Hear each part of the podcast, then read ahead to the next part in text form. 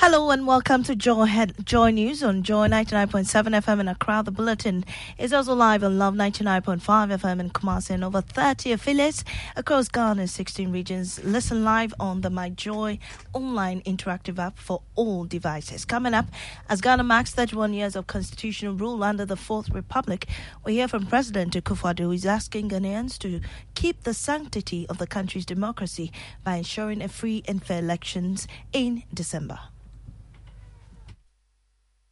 To ensure that the rules and regulations for the conduct of this year's election are fair and transparent. As we mark the day, we have a report tracking our political history, plus hear the views of Ghanaians on how well the nineteen ninety-two Constitution has served the country. There are some areas I think if if if, if the government could amend, I, I would like, uh, for instance, the, our, our our parliamentarians and then our ministers, they have acquired all the level of what they want, you understand? Though they are enjoying diplomacy, but the laws should rather protect the the, uh, the, the ordinary Ghanaians.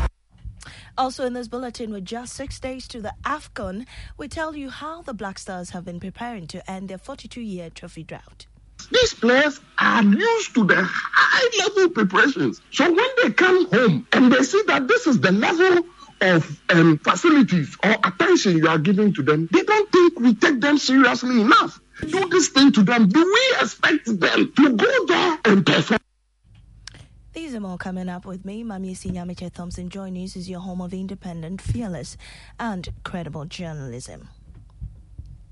Now, in our first story, it's been thirty-one years since Ghana ushered in the nineteen ninety-two Constitution to set the tone for the restart of democratic rule following previous disruptions. It is also the day on which a new president is sworn in after every four years as we prepare for elections ahead of next year's inauguration of another president.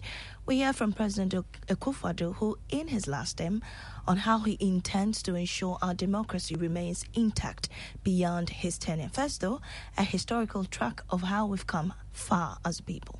The nineteen ninety-two Constitution, born out of a visionary pursuit for justice, freedom and equality, laid the foundation for Ghana's democratic journey. For many, the thirty-one-year journey has not been a jolly ride. It's been a turbulent one where political leaders have engaged in a battle of ideas in a bid to improve the lives of the citizenry. From Rawlings through Kufuor, Professor John Evans Atta Mills, John Mahama, and currently President Akufo-Addo all have shared ideas to make the country better. But all that have been anchored on the principles enshrined in the nineteen ninety-two Constitution, which has guided the country so far. While Constitution Day serves as a moment of reflection, it is also an opportunity to look forward. Ghana's democratic journey is ongoing, with the Constitution providing a robust framework for institutions that safeguard democratic values. The resilience of the Ghanaian people, demonstrated in the face of challenges, continues to propel the nation forward.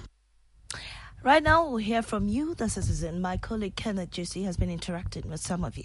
The nineteen ninety-two Constitution is the longest uninterrupted constitution Ghana has adopted since independence, thirty-two years after that constitution was drafted. What do people make of it today? We hit the streets of Accra to find out what people think of the nineteen ninety-two Constitution. There are some areas I think if if if, if the government could amend, I, I would like, uh, for instance, Uh, you know, the, our, our our parliamentarians and then our ministers, they have acquired all the level of what they want, you understand?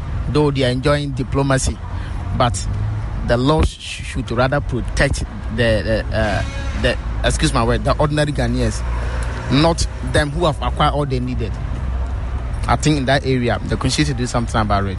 There are some poor people, in fact, uh, getting one meal a day serves a problem for them. But it seems the government is saying everyone for himself, God for us all. But for them who have everything, the Constitution is protecting them, providing them what they already had. It really needs to be amended because um, the system is different now. And I think now nobody kind of checks anybody. So these are our leaders, the president, um, M Ps or other political uh, uh, gurus. Nobody checks them. They do whatever they want. Even like there's no system. Even our um, rent and stuff. Nobody checks anybody. Nobody can just build and give it.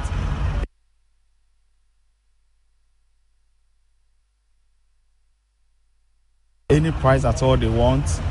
And they know definitely somebody else will come for it if you don't go for it. Well, the president has also reaffirmed it will not be under his watch that the democracy will be stained. Democracies are grounded on viable elections. And this year, like we have done on eight other preceding occasions, we will go to the polls to elect the president and my successor. No true Democrat can disregard the importance of elections and the sanctity of the ballot. It must thus be in our collective interest to ensure that the rules and regulations for the conduct of this year's elections are fair and transparent, and that we all develop respect for them, a respect that should not be a function of whether you win or lose. All stakeholders, that is the Electoral Commission, the political parties and their leaders, the electorate and citizenry, should work to assure the consolidation of Ghanaian democracy and help us maintain our pride of place on the continent as a model of democracy in Africa. At the end of it all, there should be no lingering doubt about the legitimacy of the election, and the winning candidates on the conclusion of the process should receive the unalloyed support of all. That is how we can strengthen our democracy and the peace and stability of our nation. On a lighter note, three years on, I'm still waiting for my main opponent in the twenty twenty elections to congratulate me on my victory. Well, the founder and leader of the Ghana Union movement, Christian Andrews, says the high number of M Ps is putting too much strain on the public purse and making it difficult for the country to develop. He wants the number of M Ps to be reduced to sixteen. Away from that, in just six days, a stage will be set for the continent's biggest exhibition of football talent in the twenty twenty-three AFCON, where the best on the continent will compete for bragging rights. The Black Stars of Ghana is hoping to end the country's forty-two-year trophy drought. However, experts are raising concern about the team's preparedness to achieve this feat. Here is the former Ghana Football Association Deputy General Secretary Ibrahim Sanidara in an interview with our sister station, Love F M. All of the teams, all of the top teams in Africa are preparing at high optimum places. When I saw that the, the preparatory phase in South Africa had been changed with people saying that, oh, you are playing in Ivory Coast, it is close, the weather. It is not only the weather you take into consideration. There are lots of things you take into consideration. Most importantly, the, the serene environment to allow the team to prepare. Two, the facilities, as well as the weather, as well as other factors, security. Now we say, oh, don't go to South Africa. You are going to spend money. Namibia is coming here. But Namibia, they've left their country to come here because they also want serene environment. Look, we are not catching up. People are going ahead of us. These players are used to the high-level preparations. And all of the teams, if you look at the African teams now, almost every team, almost every team has players playing at the top level. So when they come home and they see that this is the level of um, facilities or attention you are giving to them, they don't think we take them seriously enough. Do this thing to them. Do we expect them to go there and perform? We should not put too much pressure on them by telling them that they must win this AFCON by all means, because you and I know, you and I know that we are not favorites for the tournament. Okay. It's a building phase, and we should not put pressure on them. Well, let's go on the phone lines now and speak to Stephen Zander with our sports team in Kumasi. Stephen, nice to have you here, but how is the team's preparation so far? So yesterday was day five of the Black Stars trip here in the Ashanti region. They trained at the Doctor Sanchez Complex at Abankas again yesterday, but my information is that they will return to the Baba Yara Sports Stadium this evening to continue preparation before our friendly match against Namibia tomorrow at eight p.m. You may wonder why our friendly match tomorrow will kick off at eight p.m. Well, I have engaged some members of the technical team, and according to them, Ghana's first two matches in Ivory Coast at the twenty twenty-three AFCON, that is. Cape Verde and Egypt, shall be played at eight p.m. in the West African Cup. So they want the guys to have a feel of night football around that time. Now on Friday, the team hit the gym for physicals. Inaki Williams, who joined the team, I think, on um, Thursday yeah, was part of the exercise and yesterday's training session as well. So far, no injury has been reported in camp, and all the players are expected to train this evening at the Baba Yara Sports Stadium. Kudus Mohamed remains the only player who is yet to arrive in camp, and the worrying thing is that the G F A is not giving any information on his whereabouts, forcing the media and football lovers here in Kumasi to speculate. Some are saying that he has some injury concerns, and that perhaps may be the reason he's yet to arrive. So, like I mentioned earlier, the team will train at the Baba Yara Sports Stadium with all twenty-six players in camp uh, before they host Namibia tomorrow at eight p.m. at the same venue in a pre-AFCON friendly. They'll return on Tuesday to train once again and leave for Ivory Coast on Wednesday if nothing changes.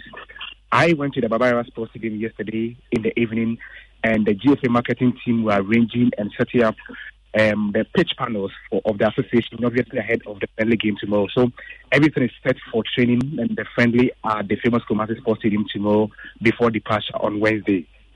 Well, Stephen, I know you have your ears and eyes on the ground. How will you describe the team's morale and spirit ahead of the friendly and even more crucial, uh, the game on Friday? Well, um, in the course of the week, I mean, there were reports that the players were agitating the fact that, I mean, they were not too sure of where they would be trained, because when um, Ghana announced that they were switching camp from Johannesburg to Kumasi, I mean, people thought that they were going to train at the Baba Yara Sports Stadium. But after the inspection on the pitch by the technical team of the Black Stars, the G F A made it clear that um, the condition of the pitch is not favourable for training, and so they needed to find another venue, and that is why they secured a private facility at Abankas, um, Doctor Sanchez Complex. But if you watch videos of the road from Atunsu through Kontanasi to um, the Lake Road, basically in Ashanti Museum, to Abankas, where the facility, the dusty nature of the road. And I mean, the Ghana Football Association has been posting videos of all these things, and we hear that the players are not really happy about that. But quite apart from that, if you pay attention to the training session of these players on the pitch, everything shows that the, the players are taking, I mean, the, the, the training session is serious enough, and, and, and we should expect them to give their maximum best at the twenty twenty-three AFCON in Ivory Coast. And of course, the tournament is going to kick off on thirteenth of January twenty twenty-three. Right, thank you so much, Stephen Zander, and he's with our team, Love F M in Kumasi. Well, what are the views of Ghanaians on the prospects of the Black Stars squad in the upcoming tournament? We put this question on our social media handles, and editor Fred Smith joins me in studio with more. Fred, what are the responses? Well, Mami, as you were asked, do you think this squad is capable of winning the next African Cup of Nations football tournament? And uh, so far, for those who've been voting, we have sixty-one percent of them saying that no, they don't I don't think so, and thirty-nine percent say yes, they believe the Black Stars can bring home the trophy. Wow. Well, interesting there, but that's how we wrap up the bulletin for this afternoon. In our top story, you heard Ghana marks thirty-one years of constitutional rule under the Fourth Republic. We heard from President Akufo-Addo, who is asking Ghanaians to strive to keep the sanctity of the country's democracy by ensuring free and fair elections in December. I am Amisi Nyameche Thompson.